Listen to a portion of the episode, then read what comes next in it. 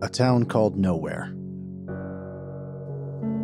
Chapter 22 A stranger, stranger, comes to town. If Dance only looked at one side of the street, it could almost appear that Grantham had gotten back to normal.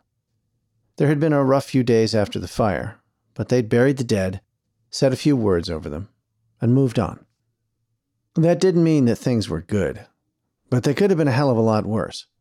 Food and supplies were dwindling, but since Dance had organized hunting parties, supplies were dwindling nice and slow.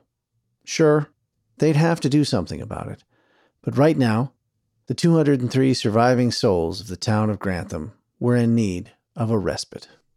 If they could keep from getting wiped out by the wildlife or savage tribes, and if the coffee lasted long enough, they might just be okay. Having given himself over to a philosophical turn of mind, Dance could see how their predicament wasn't any different than any other frontier town. They were on the edge of the unknown, struggling to survive. They had plenty of water, and the weather, at least so far, was nice. He savored another sip of coffee and resolved to enjoy what he could while he could. Walking up the street and taking his own sweet time about it, Speedy Pete was headed towards the jail. When he got close, Dance asked, Pete, how in the hell is it that you ain't dead? I mean, I ain't complaining. I'm just saying. I know which way I lay the odds on that one. Speedy Pete smiled slow and pushed his hat back. Well, sir, Mama always said I'd be late to my own funeral. So when I reckon is, death just shows up to where I'm supposed to be, and when I'm not there all punctual like, he gets sick of waiting around, goes off, finds somebody else to do business with. Dance was so stumped by the unexpected elegance of his deputy's explanation that all he could say was, Fair enough, Pete. We step inside so I can make my report?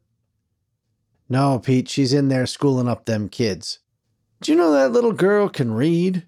School? But that school marm ran off. I mean, even before we wound up here. I know, Pete, but the widow Miller is intent on her children getting an education. And I have reconciled myself to the fact that it's wise to stay clear of the entire enterprise so I don't get my head mixed up with any book learning. Somebody's got to think straight around here, Dance said with a wink. Pete missed the joke entirely and said, You taking up with that widder's one thing, but I'm not sure I'm okay with children living in a jail cell. Makes 'em easy to contain, said Dance, blowing another joke right by Pete. Besides, we ain't got no other use for them cells. They're for holding people for the judge, and as the judge ain't comin' no more, miscreants are getting fined or hanged. Dance looked in his coffee and added, Well, I suppose you could say one's getting hanged or just getting fined everything. Pete puzzled on this for a moment, then shook his head to clear it of philosophical speculations the same way that some people will beat a rug to rid it of dust. Then he said, Well, we got the watches all figured out, and I think those Polacks know where to be and when, but I can't understand a goddamn word they're saying. Dance said, Hell, that's okay, Pete. Nobody can. They was jibber jabbering away about laundry. Something about that Chinaman doing it for free, wasn't doing it for free no more.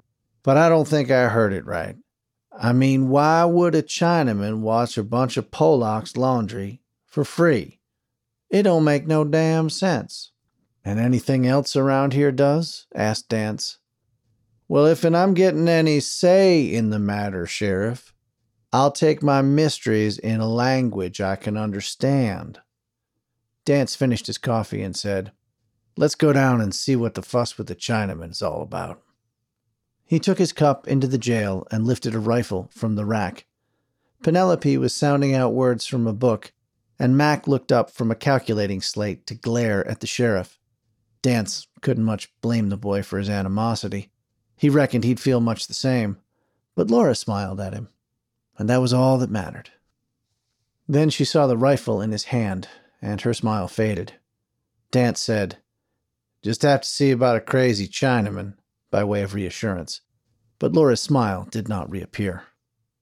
By the time Dance got back outside, the commotion had poured into the middle of the street and was headed right for him.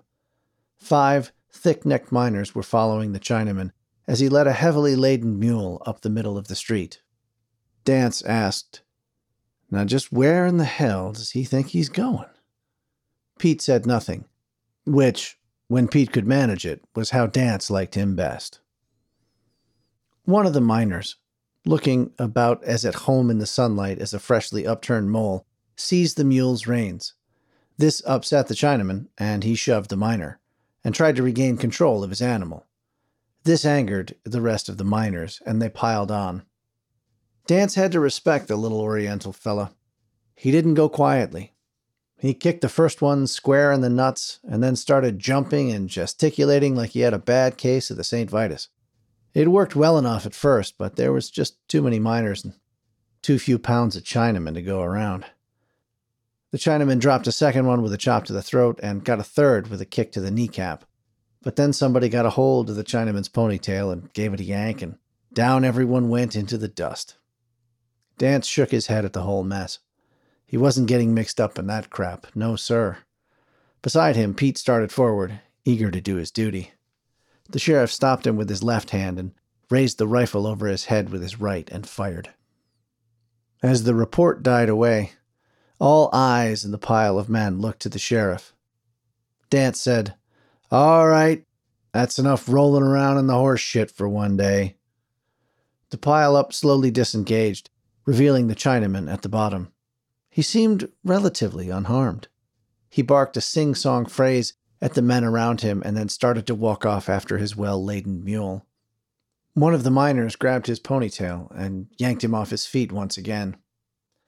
Dance lifted his rifle from his shoulder, stepped in, and clubbed the miner in the back of the head. As the large, fleshy man collapsed to the earth, Dance said, I said enough, and by God, I meant enough. Now, what in the hell is going on here? The air was filled with languages that the sheriff did not understand. He yelled for everyone to speak in English, but everyone could not. The one miner who spoke some English had a dislocated jaw, so Dance couldn't understand him, even though the man was trying his best. The Chinaman stood with his arms crossed, not saying a word, and managed to be the most dignified party in the entire matter, except for the mule. As Dance was trying to sort it all out, Pete went after the mule. It was quietly plodding up the street, wisely trying to distance itself from this human foolishness. Then, Pete stopped in his tracks. Coming from the east, silhouetted by the morning sun, was a stranger coming in from the wilderness. Sheriff, said Pete. The commotion of men arguing in incompatible languages continued behind him, so Pete tried again, louder. Sheriff? This time Everyone looked up and saw the figure in his strange robes, strolling into town as easy as if he did it every day. All argument ceased. The Chinaman helped the clubbed miner back to his feet. The miner, thinking that this meant the fight was still on, raised his fist to attempt a wobbly blow. The Chinaman slapped the fist away and pointed at the stranger coming into town. The miner and everyone else forgot all about the fight. Dance held his rifle loose in both hands, stood beside Pete, and squinted at what was coming. Then he said, Pete, run go get that Englishman. He's going to want to see this. Pete looked at the sheriff, then at the stranger, then back to the sheriff.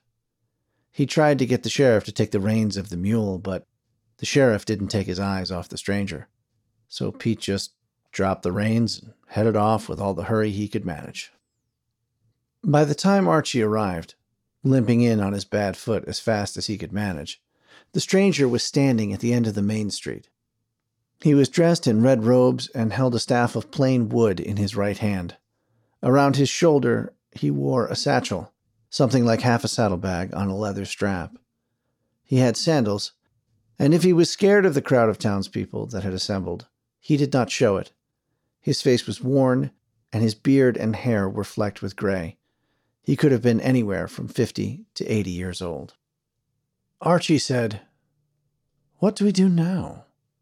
The sheriff said, We go see if you and he have any languages in common. I- am not much of a translator, said Archie, especially when I'm nervous. Relax.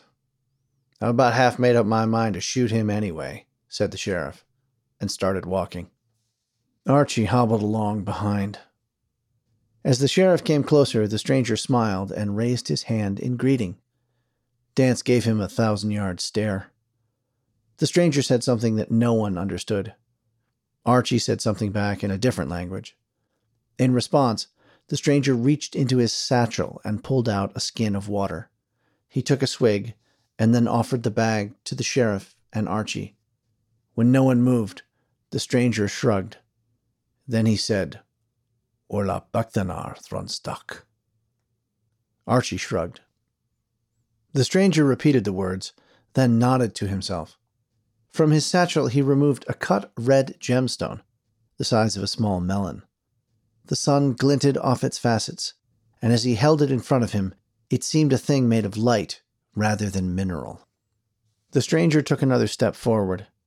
Dance cocked the rifle and stepped forward to meet him. The stranger stopped and smiled again. Then he slowly set his satchel and staff on the ground. He removed his robes and revealed his weathered body, as gnarled and twisted as a piece of long dried driftwood and written in scar tissue across his chest were the remnants of a cruel wound. The ribs of one side of his chest were still partially caved in and gave the old man a disturbing asymmetry. Dance remained unmoved by any of this. Now clad in only his loincloth, the stranger held the red stone out in front of him with both hands and walked slowly towards the men. Beside him, Sheriff Dance felt more than saw people reaching for weapons in the crowd behind him. Easy, said Dance. Ain't no showdown. Worst he's tried to do is kill us with a bad striptease. He said it so well he almost managed to convince himself. The stranger spoke again, this time just a single word Mobrook. Mobrook, Mobrook. He held the stone out to the sheriff, encouraging him to take it using the same tone of voice a mother might use to get a toddler to take a mouthful of food. He looked directly into Sheriff Dance's eyes and nodded. Mulbrook. The sheriff reached out his hand and took the stone. He felt a shiver run up his arm and into his brain. He shook his head, and then he understood what the man was saying. Take, take. What the hell? said the sheriff. Good. We have connection, said the stranger. We can now understand each other. But I, said Dance. He looked back to Archie and asked, Can you understand him? Not a word. You can? I can. I don't know how, but I can. Please share the gift of Baal with others, so that all may understand and peace may be on the world. The sheriff looked at the stranger in his loincloth and said, Yeah, I got a peacemaker, too. Never seems to work like I want it to, though. Archie said, What does he say? If you can understand him, you must translate. Sheriff Dance handed Archie the glowing orb. Archie touched it, and his eyes went wide. Yes, said the stranger. You see now. His peace will spread Glory be to Baal, the father of harmony. Archie said, Wait, run that by me one more time. Baal is some sort of deity? What is this then? he asked, holding up the orb. And by what source is it powered? The priest of Baal said, Please, I will answer all questions in time. But first, spread Baal's gift so that all may speak the same language. Dance took the orb back from Archie and asked, You think everybody knowing what people are really saying is going to bring peace? It is a consummation devoutly to be wished, said the priest of Baal. Well, let's just see about that. Dance turned to the battered miners and beleaguered Chinamen. He threw the orb to the Chinaman, who caught it deftly. Dance said, Pass it around. The Chinaman's eyes went wide with the shock of understanding the words. He looked at the orb, then back to the sheriff. How can you be speaking Chinese? I don't know. How are you speaking English? It is Baal's gift, said the priest of Baal as he smiled at the wonder of shared understanding. Yes, you said that, said Archie. Chinaman, give it over to them Polacks, said Dance. My name is not Chinaman. It is Liu Sung. Uh, all right, Lucen, give it over. Liu Sung offered the orb to the Polish miners. First, none of them wanted it. But finally, the man Dance had hit with the rifle stretched out his hands and took the orb. Dance asked him, Can you understand us? He stole our silver, said the miner. I did not. You try to rob me, countered Liu. As the argument continued, Sheriff Dance looked back at the red priest and said, Yep, all sorted out, happily ever after. The miner said, His mule is full of silver. This crazy Chinaman was washing clothes for free. We didn't pay him no silver. He didn't mind no silver. The only way for him to get it was to steal it. Ah, said Archie. Deduction. I never steal, said Liu. Then how'd you get it, Chinaman? Liu, Liu Sung. Dance stepped between them. Easy, Lucen. Let's just take it one step at a time. Pete, fetch that mule over here. The mule, who was somehow the most even tempered party in the whole matter, was freighted with heavy panniers on each side of his flanks. Sheriff Dance looked inside and found them filled with small leather sacks. He opened one of the sacks and found it filled with silver dust. All right, he's got a shitload of silver. Mr. Chat, I mean Lucen, you want to explain how you got all this silver? I did not steal, said Liu Sung. And I ain't saying that you did, but I am curious as to where it came from and where you think you might be going out in that savage wasteland with it. I go back to the Middle Kingdom, back to civilization. Ain't no civilization left, or ain't you noticed? We're on our own, son, said the sheriff. Sung, Liu Sung.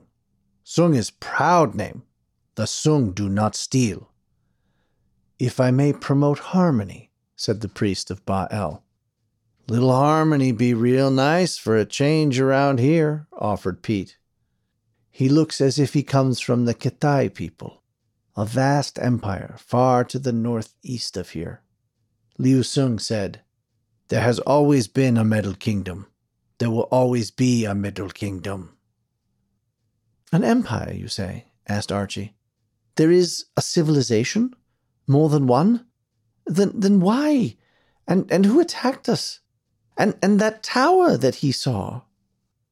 The priest of Baal smiled again and asked, Which question would you have me answer first? Dance said, Now just hang on. Let's get one thing straight before we go bending all the rest. Lucen, where'd all the damn silver come from? These men work in the mine, chip, chip, chip, all day. They bring clothes to Liu Sung, he said, with particular emphasis on the word Sung. And I wash them. End of day, I pour out all the water and save all the little pieces of silver I find. Why else I no charge them for laundry? We just thought you were crazy, said one of the miners. I told you that was our silver, said another. If it's anybody's silver, it's Dumont's, and that useless son of a bitch is dead. Loose song, said Dance, sincerely trying to get his name right. You ain't broken any law, and as far as I'm concerned, I wish you'd stick around. We need all the smart people we can get. But I suggest you stick around long enough to see what we can learn from our new friend here. Dance turned to the priest of Baal and said, And you, new friend, you're going to draw us a map.